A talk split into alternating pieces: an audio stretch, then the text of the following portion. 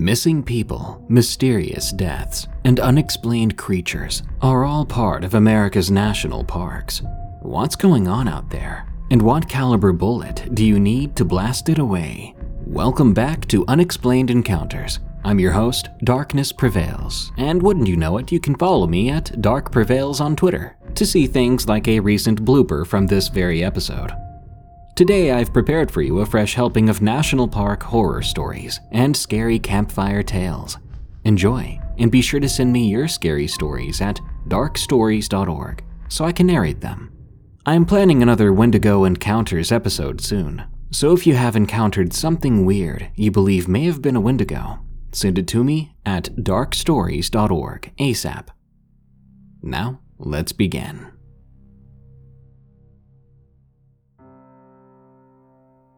Terrifying Encounter in Small Town, Ohio. From Sindelina. Back in the 80s, my dad had a friend named Joe who worked for the Ohio Parks and Wildlife Division. He normally worked in the Columbus area. However, on this occasion, he was in a town called Defiance, where the Independence Dam State Park is located. Joe described the park as being well hidden, nestled between a wide river and a thick forest of tall trees. Once inside, it was long and narrow, with a small camping area in the back. One way in, one way out, and nothing but dense, deep forest behind it. This is his story.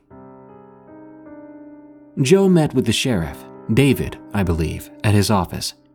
The day was pretty much uneventful until around 9 p.m when a call came in requesting the sheriff and Joe respond to a couple camping out at the dam. After about a 15 minute drive through the park, they arrived at the very last campsite where an older silver RV sat. A couple in their mid to late 40s was standing outside waiting. The sheriff addressed the couple while Joe began looking around. The first thing he noticed was how everything had been thrown about. Lawn chairs upside down or broken, a smashed up picnic table. A heavy duty grill that was cemented into a concrete slab had been bent in half. The couple said they had arrived earlier in the day to get everything set up, ready for a relaxing weekend of camping. They decided to catch some fresh fish for dinner, and that's when they said they felt as if they were being watched. A heavy uneasiness came over them as they realized the nature around them had gone silent. No birds singing, crickets chirping, nothing. They chose to play it safe and return empty handed. The couple came back to their RV and began to make a different dinner for the evening, when suddenly the RV began to violently shake back and forth, knocking them both to the floor. To them, it sounded as if they were surrounded on each side of the RV. However, they heard and saw nothing. After several minutes of being tossed about like rag dolls, the husband shouted that he had a gun. The rocking stopped abruptly and was followed by a long, low bellow, which they could feel vibrating beneath their feet. Keep in mind, this was the 80s, so there weren't any cell phones they could use to call for help. They waited a while before grabbing their gun, throwing the RV door open, and booking it to their truck. There, they drove to a payphone and called for help. The sheriff reassured the couple, telling them they would check out the area and find the people responsible. Joe said he never forgot what the lady said next. You aren't looking for people, Sheriff. You're looking for monsters. David went back to his vehicle, grabbed a shotgun, tossed a flashlight to Joe, and they headed out into the woods. Joe wasn't for a moment thinking anything other than this being a bunch of teenagers, but he did notice a look of concern on David's face the deeper they went, the darker it got. It became so dark that Joe could only see maybe a couple of feet in front of him. At one point, he realized that David had stopped walking. When he turned to say something to him, he was met with a quick, hush. He watched David point his finger towards the darkness. Joe shined his flashlight where he was pointing, which was about 15 feet away or so. The area was thick with tall, wide trees packed tightly together. Between the trees, David whispered. Joe began moving the flashlight slowly up, then down, when he saw something. Pressed up against a tree was a leg, a man's leg, but larger and hairier. He then saw a long, oddly shaped hand, which reminded him of what a man's hand might look like if it had been broken and never healed properly. It had claws instead of nails, which were long, sharp, and wide. Joe felt his heart drop into his stomach as his legs weakened. Then he felt it the vibration beneath his feet the couple had described, followed by long, deep growls. The air became filled with a suffocating, pungent odor, causing both men to recoil in disgust. Joe moved the flashlight up a good eight feet off the ground. There he saw a face. It was covered in thick brownish gray hair and had the muzzle and teeth of a large canine. The eyes looked like two dancing orange flames, and they were looking right at them. Shoot it, Joe whispered to David. As soon as those words left his mouth, several of the same type of creature began slowly creeping out from behind the trees. We have to get out of here, David said softly while slowly walking backwards. Joe was the most terrified he'd ever been in his life, and he could not get his legs to move. He couldn't see them, but he could feel them moving in closer and closer with every passing second. The vibrations had become painful by this point, feeling as if his spine was getting ready to explode. Joe admitted to us that he thought those would be his last moments on Earth, viciously mauled by some unknown predators. When suddenly, a bright flash of light lit the night sky, and a loud bang accompanied it. Horrific screams filled the air, and Joe ran for his life. Later on, Joe found out that David had saw movement behind him. He fired his shotgun in the direction, hoping to scare whatever those things were off. Eventually, they made it back to the campers. Both men were black and blue, with scratches from head to toe from running blind, and the sheriff made them vacate the area immediately.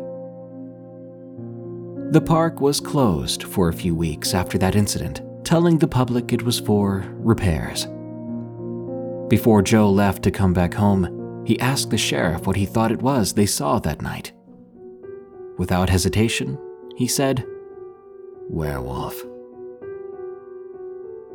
He then went on to tell him about the Defiance werewolf spotted back in the 70s. Apparently, a railway worker had an encounter with one, which had been stalking the tracks late one night. Even many, many years later, Joe says it's one of his most vivid memories.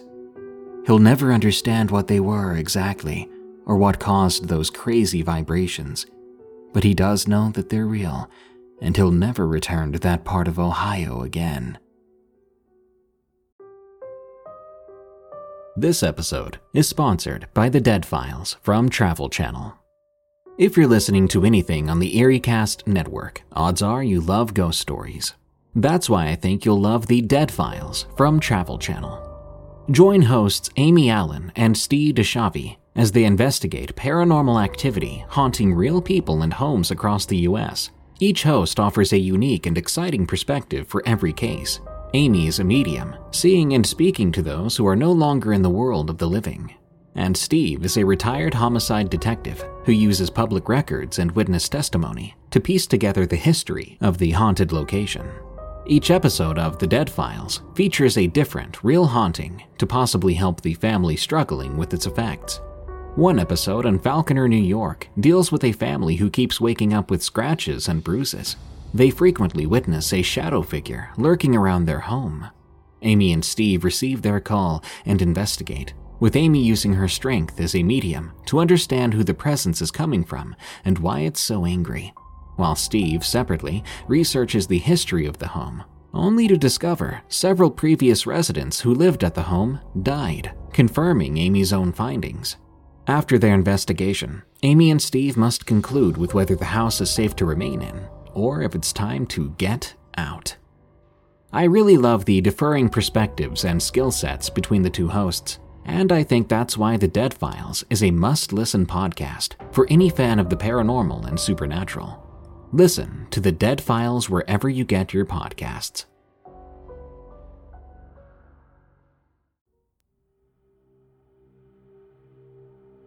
Burdeaux Springs from Jake P. I worked for the National Park Service for almost 30 years in three different states. My final stop was at a national park in Louisiana. I don't want to say which one, but anyone familiar with the Park Service can probably figure it out. I was transferred there as deputy director, put over a sector of the park where we had a lot of campgrounds and hiking trails but not much else. It was basically dense thicket for miles and miles, as far as the eye could see, and always had been, at least in living memory. Some of the veterans who worked in and around my sector told me some interesting stories about things that had happened there over the years. Mostly pretty tame things. Stories about people who claimed to have spotted panthers or Bigfoot in the park. People who had uncovered substance fields or certain types of labs, if you catch my drift. Not that all that isn't interesting, it's just that you hear those kinds of stories a lot in my line of work. But one story that really stands out from my time there was the legend of Burdeaux Springs. As the story goes, when the first white settlers were coming into the area, they maintained relatively peaceful relations with the native Choctaw people. But the natives insisted that the whites had to stay away from one area a natural cold spring they called Nanushta, a hole in the ground that the natives claimed was bottomless and was home to bad spirits. But eventually, a wealthy plantation owner named Burdeaux was granted the deed to Nanushta and all the land around it for service to the French crown. He passed the land to his son, who eventually built up a large and prosperous sugarcane plantation he named Burdeaux Springs. But the enslaved men and women who worked the land told wild tales of the spring the Choctaw called Nanushta, and rumors spread that children had begun to disappear from the slave quarters in the night. The slaves, many of them practitioners of Haitian voodoo, held ceremonies imploring the evil spirit who lived in the spring to spare the lives of them and their children. Burdeaux himself, it was said, became increasingly cruel to his slaves punishing them for what he saw as satanic practices. The slaves, for their part, spread the rumor that he had become possessed by the spirit in the spring. Eventually, it all came to a head one night when Burdeaux's youngest daughter, Marion, staggered into a neighbor's home one night, covered in blood and ashes. She claimed the slaves had risen up against her family in the night, butchering her family before her eyes and shackling her to a tree. The neighbors sent for reinforcements from the nearby military outpost, and by noon the next day they were marching off to Burdeaux Springs to put down the insurrection. However, when they arrived, there was hardly a sign of life on the whole estate. The manor house had been torched. Nothing of it remained, save a smoldering blackened ruin. The slave quarters, too, had been razed to the ground, along with most of the crops in the field.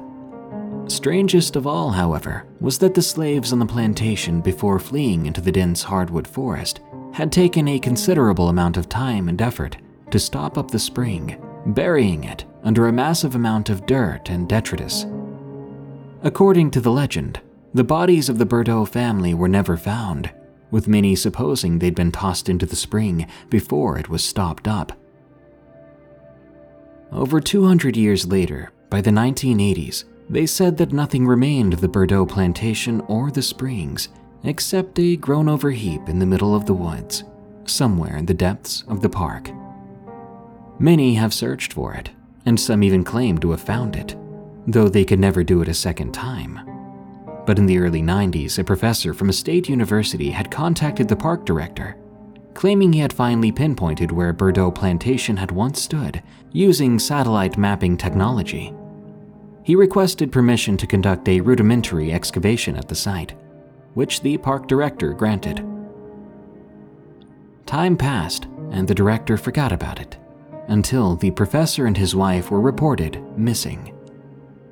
During the investigation, the police noted that the last phone call he had placed from his home number was to the park director. A search was conducted using the coordinates the professor had given the park director, and nothing was ever found. No signs of an excavation or campsite. No sign of anything that might be the remains of Burdeaux Springs. After a week of canvassing the area, the search was abandoned as there was no proof the professor had ever been there to begin with. He and his wife had simply vanished without a trace. After a while, the incident passed out of memory until years later when a camera was found hanging from a branch on a trail deep in the park. The trail place where the camera was found was a long way out, but not a trail that was infrequently used. It was definitely a place that people passed every two or three days during peak camping season. The people who found it said it was hung there quite purposefully, like someone had placed it there and would be back for it shortly. They ignored it when they passed it on their way in, but when it was still there two days later on their way out, they decided to pick it up and turned it in to the ranger station. The camera was placed in the lost and found, forgotten about for a couple of years, until someone came across it while cleaning. They realized there was still film in the camera and decided to have it developed on a whim. When the photos came back, everyone was puzzled at what they saw. The photos seemed to show what appeared to be an older middle aged man digging in what looked to be a small mound or hillock, showing various bits of broken pottery or tools he had uncovered. As the pictures went on, there were also several images of him pointing at what looked to be some kind of spring, and even cupping his hands and drinking from it. Then things got really strange.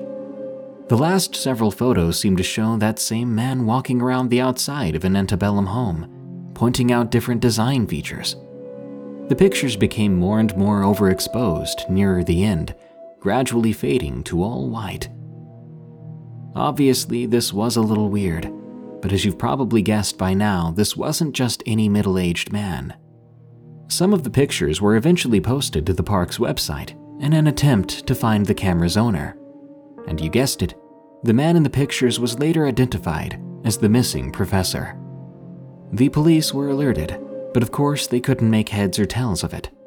No one could. There are no antebellum homes within a hundred miles of where the camera was found, and to this day, no accurate explanation has ever been offered for the strange photographs or what became of the professor and his wife. In all my years at the park, no sign of them has ever been found. I don't know what to think about it all. Honestly, I try not to. A National Park Horror Story from Skasbaum 27. The story I'm about to tell you, only a few people close to me have ever heard. However, I never actually explained in detail what happened that night to absolutely anyone. I live next to Yellowstone National Park, which itself draws millions of tourists each year. Part of the reason I'm writing this is merely a warning to people who decide to visit during the summer months. Last year, in the summer of 2020, some buddies and I decided to go have a night out and do some camping out near a spot we've been to multiple times in the past. After all, this was right after things started to go back to normal again, concerning the Rona. I decided to head up to the camp spot early in an effort to make sure my gear was still set up from earlier that day. I wanted to make sure my spot was reserved, as it's first come, first serve. Therefore, with everything in hand, I left my house right before sunset. We were all supposed to meet up within the hour, so I didn't really have any concerns of being alone. I began my 30 minute drive up to the location when I finally made it there, I immediately noticed my tent and everything inside was gone. Now, I'd staked the tent down in multiple areas, just to be sure it stayed for the period I was gone. Inside was my sleeping bag and a few other miscellaneous items, which I left just to keep it weighed down. However, everything, and I mean literally everything, had disappeared as if it had never been there. I looked around, and even the stakes and rocks I placed on the outside were missing. Right away, I knew something was wrong because I didn't see any campers on the way up either. Keep in mind, I do not have cell service out here, as it's a couple miles back into the wilderness. I decided to drive back down from where I came from to get some service. I needed to get a hold of my friends to let them know what happened. I wasn't happy with the situation at all, and I knew that whoever took my stuff was probably still in the area. It had only been there for an hour or two. However, when I got a hold of my friends, they insisted that I stayed and at least hung out for a few hours, as it had taken us weeks of planning. Once I made sure everyone arrived, I then decided to go around the area, searching for any signs of footprints or indicators that maybe these people were close by, the ones that messed with my stuff. As you can guess, I wasn't able to find anything. Eventually, I played it off, deciding I would just look for it in the morning. I could contact the Forest Service to report it missing, too. I also didn't want to ruin the party for everyone and decided to stay. In hindsight, this was by far one of the worst decisions I could have ever made. As the night went on, everything seemed fine. Around 1 or 2 in the morning, most of my friends decided to call it a night. I ended up sleeping in my truck. This was perhaps one of the better decisions I made that night. That, along with always making sure to bring my bear spray and sidearm for protection from unexpected guests. Eventually, I fell asleep. However, it's important to note that I was still a bit on edge, aggravated by my things being stolen, and suspicious of whoever may have done it. I decided to leave my window rolled down a bit, just in case I heard anything creep up on us in the middle of the night. After about two hours of sleep, my worst nightmare came true. At first, I heard something moving around outside the campsite. This was enough noise to wake me up, and right away I froze, not moving whatsoever. My lack of movement was partly due to the fact that whatever was making the noise seemed to be huge, not just a raccoon or a smaller creature. I sat there, paralyzed, listening intently to whatever was happening outside of our camp. My next thought was that it was a bear. We'd had sightings of bears recently in the area. At one point, I swear it could have only been 20 to 30 yards away from me. Another key point I noticed was that there was absolutely no other sounds. Usually, there are grasshoppers or birds, but it was complete and utter silence. In the wild, that's never a good sign. Usually, it means there's a larger predator or something of the like in the area. Meanwhile, it's pitch black out, and our fire had completely gone out by then. After about 15 minutes of not hearing anything, I figured I just needed to stop being paranoid. But just as I was about to fall back to sleep, I saw something to the right of our campsite. It was just a few yards away from the fire pit, and probably about 20 yards from me. To my absolute horror, it was a person. I immediately freaked out. This was no average person either, let alone the fact that it's 3 or 4 in the morning and you're in someone else's campsite. This person was wearing what I made out to be some kind of mask. I got a very good look at whoever it was. The mask on their face was of a deer skull. They also wore a black robe. Seeing this, I sure didn't want to leave my truck to confront this person, so I did what else I thought was best. I turned my truck on and began honking the horn until all my friends were awake. I rolled down the window and told them we need to get out of here immediately. After seeing what I saw, they did exactly that. Meanwhile, this suspicious figure hasn't moved. Just as I thought it was bad, the situation got even worse. More of these figures began appearing in front of us through the trees. They wore the same outfits as mentioned earlier, but with a multitude of different masks. I put my truck into reverse and began speeding away once everyone was inside.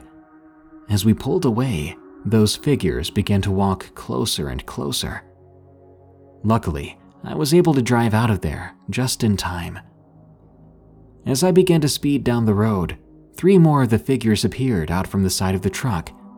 This time they had a dog, and the lot of them were acting way more aggressive than the previous ones. They began throwing rocks at the truck, chasing after us.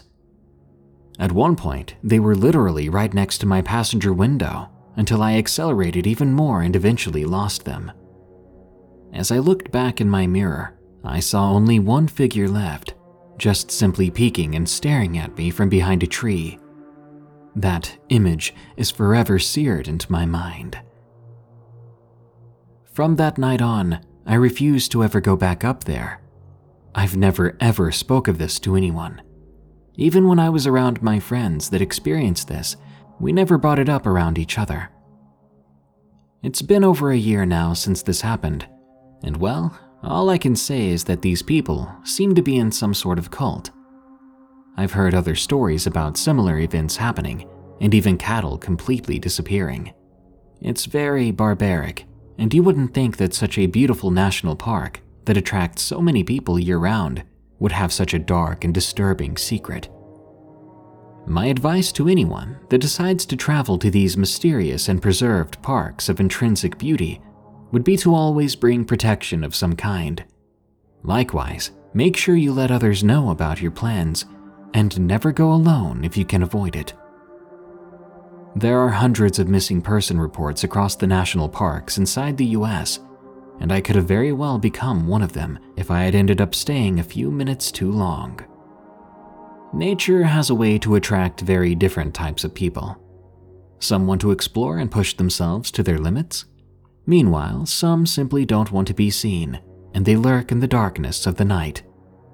A former Green Beret once told me the key to survival was always being aware of your surroundings, listening to your instincts. If a particular situation doesn't feel right, chances are there really is something wrong. Stay safe, everyone. The Redwoods Dragon from Gamer. To clarify, I was not a witness to this story. It was told to me by one of my good friends, and I have permission to post it here. It all happened around 2018. My friend, who I will call Haley, just for the sake of the story, was 12 at the time and went on a vacation to Redwood National Park. Her family had rented a cabin to stay for the next couple of days, her family consisted of her mom, dad, and herself. The first day went along quite well. They'd spent the whole day on the trails and admiring the ginormous trees. But that night is when everything went south. She told me she was lying on her inflatable mattress, writing and doodling while listening to music, when she heard something. Of course, as she had said, she was wearing earbuds, so I believed that it was something loud. She explained that it sounded something like a siren, but it was distorted, and it had a bit of an animal like growl at the beginning. She'd heard about wolves in the redwoods, but this was nothing like a wolf. It was too loud, and it had to be far, judging by the echo. She walked to the living room area where her parents were. She asked them if they had heard the sound that she had heard just moments before. Her mom nodded, her dad, on the other hand, was too engrossed in the show on the TV to even notice anything, let alone hear something. Her mom told her not to worry and assured her that it was just a wolf. Haley brushed it off. It could have even been a fire siren. Although she now had some form of closure, she still felt uneasy. That night, she had been awakened twice in the middle of the night to what sounded like faint but heavy footsteps and the occasional breaking branch. The following day, she went out to investigate. She couldn't find any major signs of something there, though she did find a tree about 200 feet from the house that had looked like it had been uprooted. However, it wasn't very big, but it was definitely fresh. Haley is the skeptical type, especially with cryptids. She tried to find a logical explanation, there was a fire siren the previous night, and the wind had blown this tree down. The only thing she couldn't explain were the footsteps sounds she heard. She didn't want to get too far into this because she just wanted to enjoy the rest of her vacation with her family. She pushed it off, forgetting about it. The second night came around, and she was lying on her mattress when again she heard it the echoing siren like sound. This time it was closer so close that it felt as if the windows began to rattle. She jumped from her bed and ran to the porch, hoping to at least catch a glimpse of whatever was making the unbelievable noise. It was about 9:30 p.m. that time. There was barely any visibility outside. She saw nothing, absolutely nothing. She had totally expected that nothing would be there, and had a suspicion that she wouldn't have seen anything. She did, however, notice that as soon as she went on the porch, the sounds stopped. This made absolutely no sense. Haley started to get angry, mostly at the thought of the possibility that someone was out there, messing with her, messing with them. She shook her head in disappointment, then walked back in the house. The rest of that night was quiet, until around 3 a.m. She snapped awake at an extremely loud crashing sound. She lay there listening to the sound of rain hitting hard on the cabin roof. Then there was a low rumbling sound. She pulled up her covers and shook her head. A thunderstorm. A bad thunderstorm from the sound of it. She turned towards the window beside her bed and stared at the dark blinds. The rumbling sound never stopped. It sounded like thunder, but the sound drew closer. Then she heard it again the sound of heavy footsteps. She was, in a way, calm in this moment thanks to the window blinds. But the calmness went away the instant there was a lightning strike, illuminating the yard. She told me what happened next still scares her to this day. In the quick flash of light, she saw a figure. It was bipedal, but not like a man or even any normal cryptid. It stood on long back legs, had smaller front arms, had a long tail and lizard like head. She couldn't exactly make out other features on it, but it looked honestly like a dinosaur. She sat up at the window and pulled open the thin blinds. The footsteps got closer and louder. Then suddenly, they stopped. It got quiet, other than the sound of the rain pattering on the roof. Haley reached for her flashlight and flicked it on. The window was now blocked by a black and tan striped, scaly wall. She couldn't even tell what she was looking at. She flicked the light off, then back on. Then it moved. She froze in horror as the wall seemed to back up, revealing the face of this creature. She explained it as looking like a dragon with fully black eyes. It had a large crest on the very top of its head. It let out a guttural growl. She stood there, completely paralyzed, tears pouring down her face just from the sheer terror. Her mind screamed, You move, you die, and there was nothing around that. She could smell the rotting odor expelling from the drool dripping from its mouth, even through the window. It wouldn't look directly into the light, like it hurt its eyes. Her brain told her not to shine the light into its eyes, but she could not hold herself back. It was an uncontrollable urge to do the opposite. She closed her watery eyes and flicked the light into its eyes. The thing squealed, rearing up and letting out its siren like scream. It was so loud, the entire cabin shook as if it was going to come down. The windows rattled furiously. Haley's parents ran into the room and stared, paralyzed as well. The creature continued to roar at a deafening volume. Then it went silent. Expecting it to rip through the roof, Haley closed her eyes as tears soaked her face, but nothing happened. Just silence as another lightning bolt struck from the sky. She looked back to the window, reluctantly, only to hear heavy footsteps walking away and the end of the creature's spiked tail. At the very end of that tail was what looked like metallic bony spikes. Then it was gone. They stayed the rest of the night in her parents' room, all huddled together on the bed, hoping, praying that it wouldn't come back. Thankfully, they made it home safe. Haley was still shaken up long after the event. As they drove out of the campsite, she saw something out of the corner of her eye. It was barely visible, only the outline showed a 30 foot tall creature, the same creature that had terrorized them the night before. It looked like a dinosaur, but with spikes and a large pointed crest. The only thing that wasn't camouflaged was its cold black eyes. She turned to her mom and tapped her shoulder. It's right there, watching us. Haley whispered. But when she looked back, it was gone. Later, when she tried looking up cryptids, nothing seemed similar. She'd heard of Bigfoot and Wendigo, but this was so different. Me, after hearing this story, the only thing I could think of was either a dragon or a dinosaur. The only dinosaur it fit the description of was a Cryolophosaurus, or frozen crested lizard. The only thing that didn't match was the size. She said even to this day, she can see its hollow black eyes and hear its siren like roar. If anyone knows what this is, we'd love to hear what you think.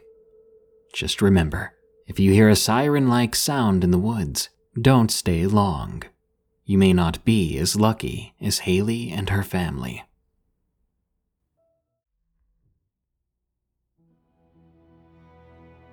Under the Floor from George 1997.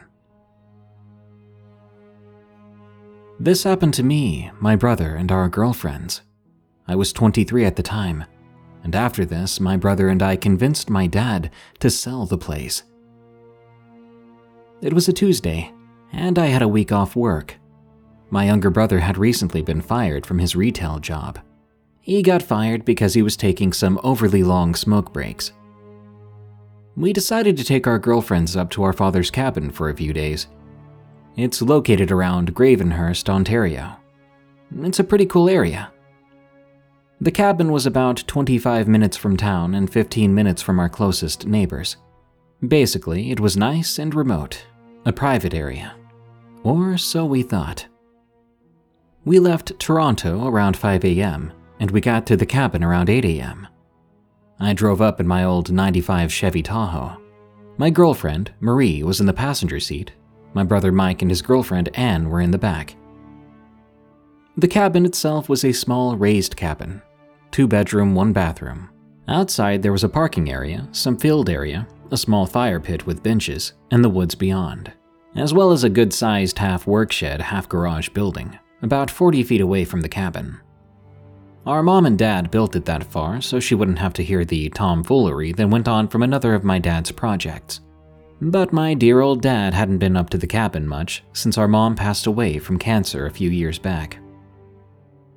At 8 a.m., we unloaded the coolers and our tied down bags from off the truck and went up the steps, unlocking the old wooden door, and we went inside to make some breakfast. Marie and I claimed the larger bedroom. Being the older brother comes with some perks. After frying up some bacon and eggs, peppers and onions, and toast, putting together our westerns, we sat on the futon couches in the living room, talking and enjoying the morning. After breakfast, I wanted to relax for a while with my girlfriend. We went to our room and took a nap until about 1 p.m. Then we went out to the fire pit where Mike and Anne had apparently spent the remainder of the morning together, smoking and stirring their small campfire. We sat around the fire for a while. Anne and Mike were arguing about something at some point, Anne claimed she saw something a few hours ago hiding behind the garage. She said it was a short, skinny, dark, shadowy man peeking out from a corner of the garage. But Mike was convinced she was just trying to freak him out, or that she just saw one of the pine trees swaying in the wind over near the garage. But Anne was adamant, angrily going back into the cabin. Nice going, bro, I said, patting him on the back. He shook his head and lit another cigarette, complaining to Marie and I before we went on to other topics. Suddenly, we heard a scream coming from the cabin. We all stood up and turned to see Anne waving her arms for us to come inside from the large window. We looked to each other and shrugged, then threw some dirt on the fire before walking back into the cabin. Despite Anne's urgent waves, we weren't really in a hurry. Once inside, she locked the door behind us and demanded to be taken home. We asked what she was on about. She explained she saw it again this black figure. She saw it on the deck through the glass door. It crawled off of the deck and underneath the house. She could even hear it scratching at the floor right where she stood, and that's what made her scream. My brother and I were thinking maybe it was a possum or skunk that she had scared it so it ran off under the house. We were about to go out to see, but she stopped us, saying it was too dangerous. We convinced her it was probably some small critter just living under the cabin. We tried to get her to calm down, but she got us to stay indoor the rest of the day playing old board games like Scrabble. We snacked and drank some beers from the cooler. Around 10 p.m., when we were about to go to bed, we heard the scratching Anne had described before. It certainly was coming from under the floor in the hallway. It seemed to be making its way to where we were in the living room. Anne grabbed tightly onto Mike's arm, terror in her eyes, but Mike, Marie, and I were unfazed. I suggested we go out and scare whatever was under the house with some flashlights, bang some sticks together, and make some noise. Mike interrupted that idea by slamming his feet on the floor. The scratching suddenly stopped for a minute. But then it came back, more vicious than before.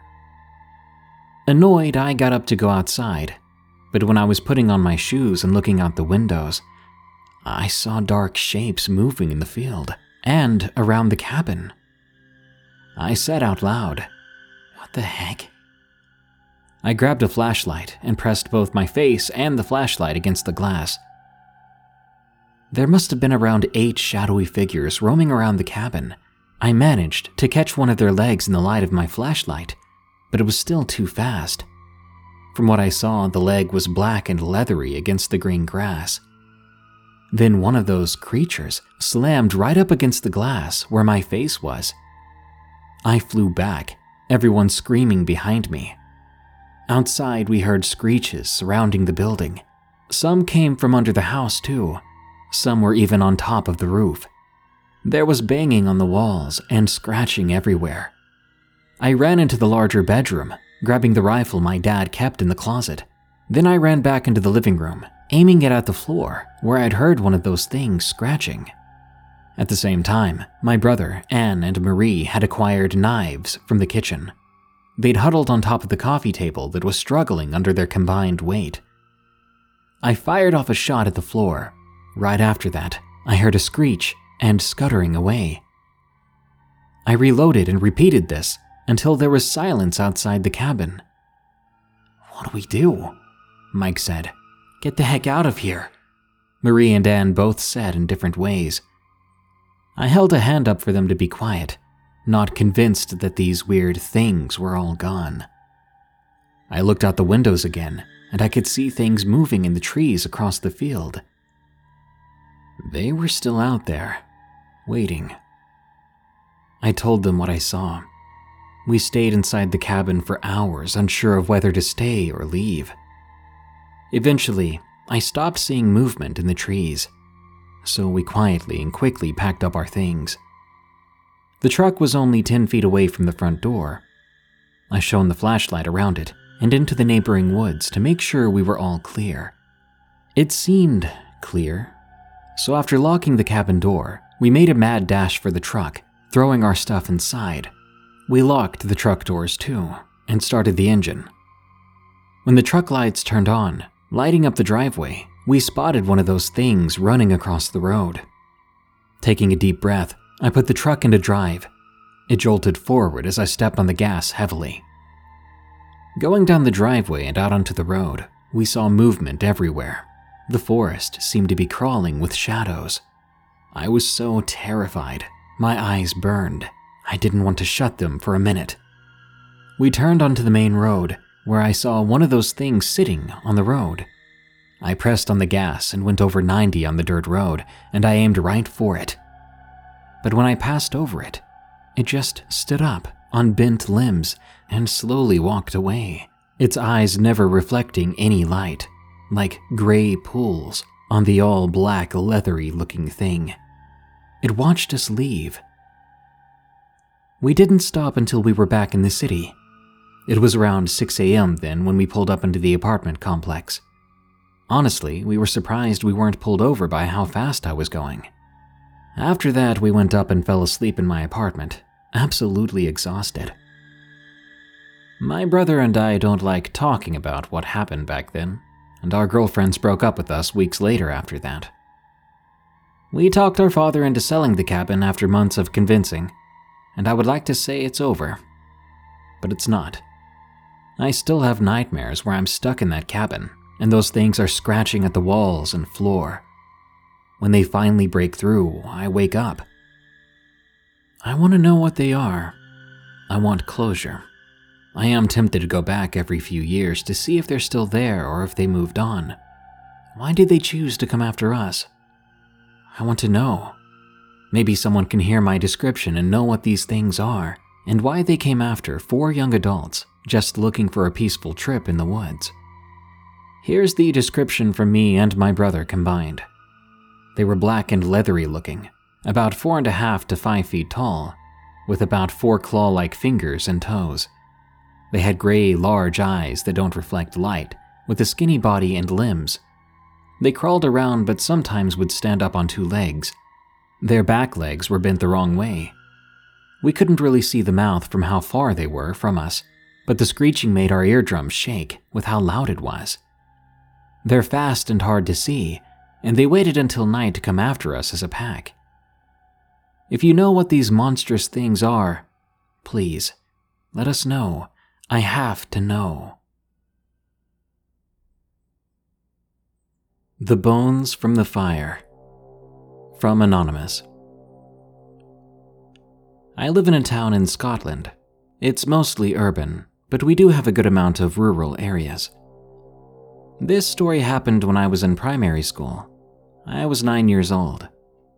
I lived in a house very close to the rural areas of the town. These rural areas had loads of abandoned places as part of them, and my friends and I would go to hang out at them. It was summer break at the time. Me and my two friends, T and E, decided we'd go and explore the old abandoned graveyard that loads of people would hang out at. After getting some food and drinks from a shop, we went down the long, narrow road that led to the old graveyard. We passed some farms and joked about the smell of cow manure coming from E, and were making other dumb nine year old jokes until we made it to the graveyard. Once there, we all stopped the constant joking, due to us being a bit creeped out, but not wanting to openly admit it. The graves were covered in moss, the names unreadable and hidden by the overgrowth. There were bottles and cans of empty drinks scattered all over the place, and the trees made it darker within. We climbed up onto the old broken down small building there, sitting down and eating some food and drinks. After a few minutes of laughing together, T stopped and began to stare outside of the graveyard towards the open area near the river. I then looked over where he was looking and saw a group of people at a fire we could slowly start to hear them shouting things, scaring us. Then a car came up to the graveyard, parking right outside of it, with no one getting out. The three of us decided we'd take another way back and ran up the hills that would take us eventually back to the houses, once we ran far enough. While we ran, we could hear the group shouting stuff still. Then a scream came from someone. I didn't look back, but T did, the other people saw him, and one shouted at him to come down to them. But we just kept running after that. Thirty minutes later, we were near the houses and a store, but we were still on the farmland. I tripped as I was running, which I'm kind of glad I did as T then put his hand on an electric fence in front of us, and E had to pull him off of it. That was almost me. It left T with a scar, and the fence surrounded us from getting back to the streets of our town. This meant we had to go back, so we did. When we got to where that group had been, they were gone now, and their campfire had been put out. E ran over to it. When he came back, he brought bones. There was what I could only describe as a deformed bull skull due to the horns on it. E took the skull and bones with him and we eventually got back to our houses. We played outside at the park for a while. Some boys came over to us and asked E where he got those bones. He told them from a fire near the river. The boys said those bones were cursed, that we had to get rid of them. E put them in the bin in the park, and we all went home, scared of being cursed. The following day, the bones were all gone, However, everything else was still in the bin. This left us three to wonder why would someone bin raid for those bones if it was just a trash collector, then why only take the bones from the top? We promised each other we would never go back down there, and as far as I know, the three of us haven't. I moved to a more urban part of town. A new place meant a new school, and that meant I stopped talking to E. In our last year primary, E pulled a knife on T, but fortunately someone spotted him. T's parents got a divorce, and he started doing substances in his third year of high school. He then got sent to a behavioral school, and we've only spoken about three times since. During my second year of high school, my house burned down.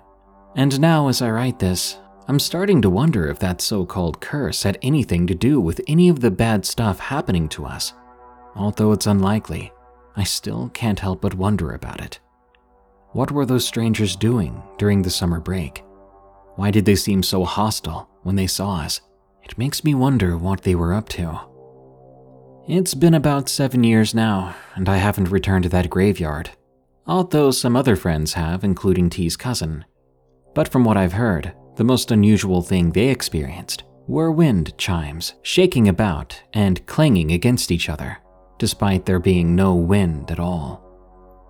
Out of all the abandoned places I've been to, and all these strange experiences I've had, those bones were what scared me the most.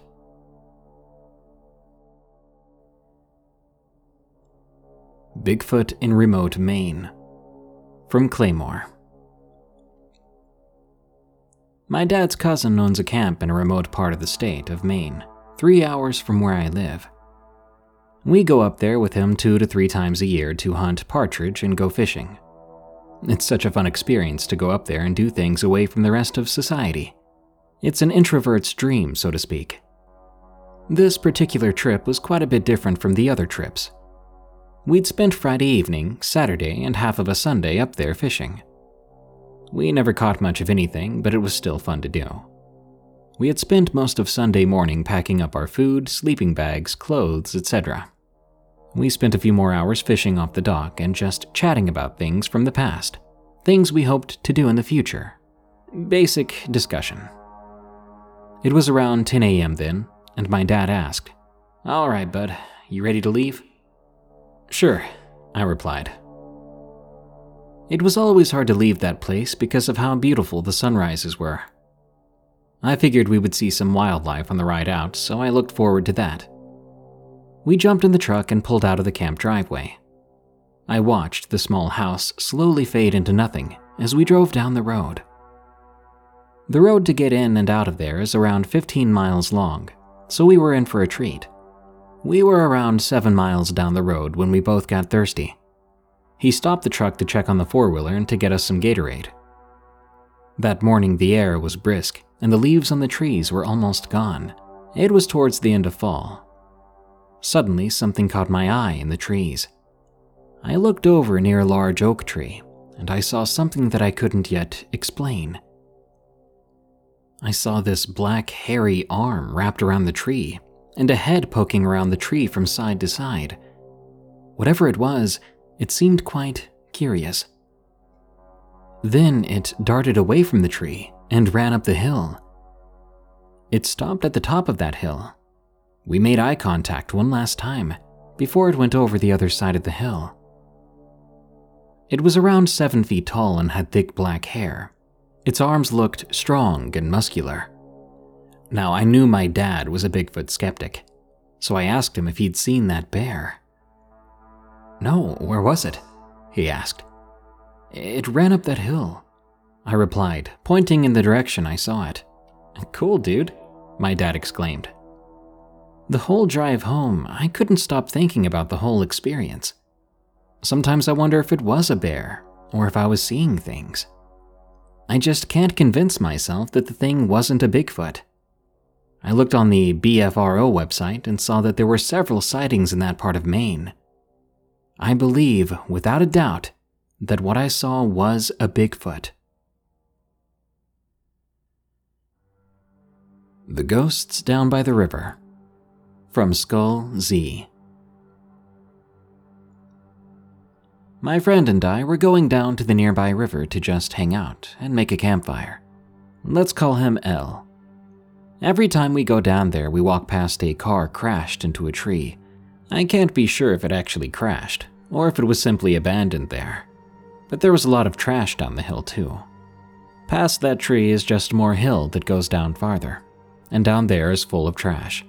We could also smell that trash, mostly rotten deer. L and I were walking past that car when we heard a scream down there. At first, we thought our friends were in the car trying to scare us. We looked down at the car but didn't see anyone. Then we looked at each other, a bit worried. The scream came again then, but this time we knew it wasn't in the car because the scream was farther down. Dude, what the heck is that? L asked. I don't know, I told him. The scream happened once more.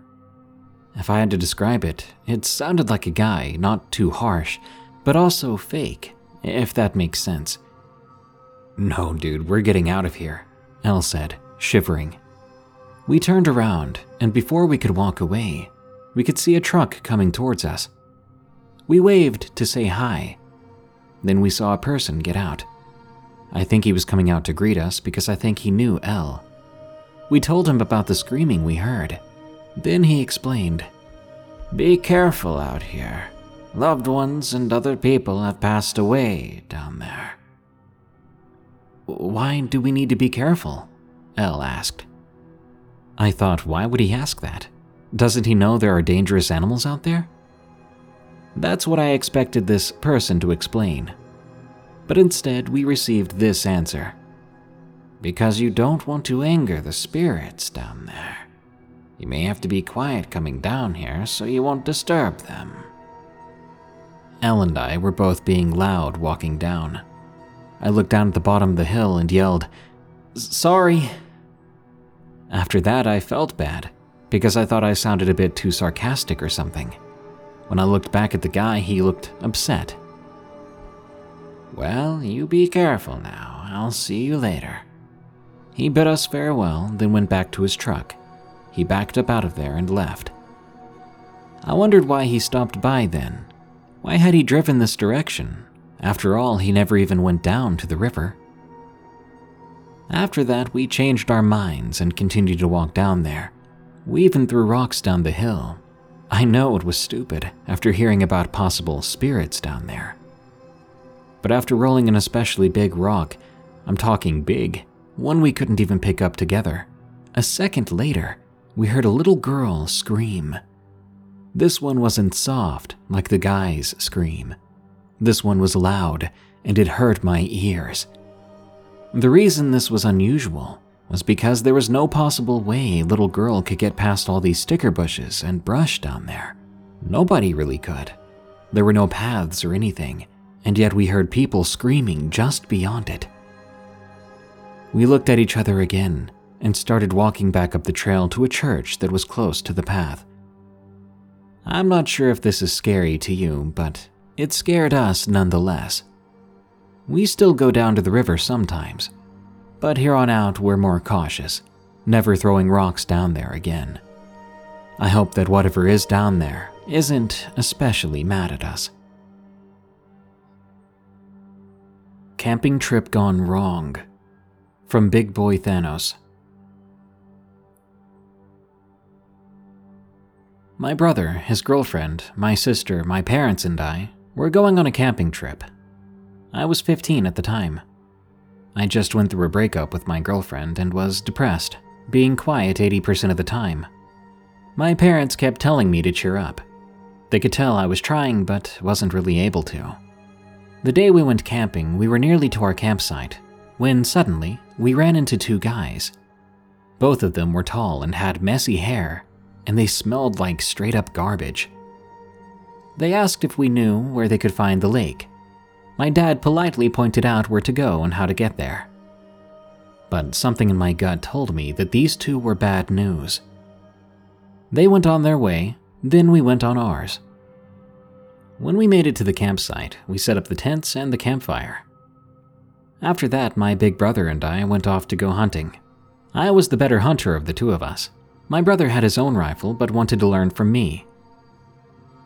After a bit of a hike, I noticed multiple pairs of boot prints in some mud. I was confused because they looked fresh. Now, we were hunting on our land. There should have been no one else in this area. I brushed it off and showed my brother how to hunt a deer. We managed to bag one and bring it back for dinner. The best part of camping for us was eating what we hunted. When nightfall came, I was probably the only one up in my tent still.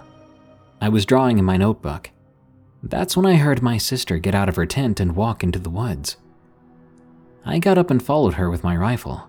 I called out to her, What are you doing up so late? She jumped at this and turned around, relieved that it was just me. She punched me for scaring her. She said she was going out for a walk and a smoke. I told her she's gonna need a guide, and she said that's fine, because she was always scared of being lost.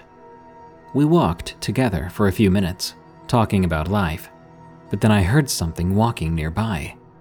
I told her to stop, and I pulled out my rifle. I waited to see what it was, but because of how dark it was, it was difficult to see anything. My sister had a flashlight, but she said that the batteries were dead. I muttered, Great, and I told her to stay behind me in a whisper. She did as I told her. I yelled out, asking who's there. Then one of those two guys from before came out of the darkness. I asked him what he's doing out here so late. He said something along the lines of, None of your darn business. He glanced behind me for a moment.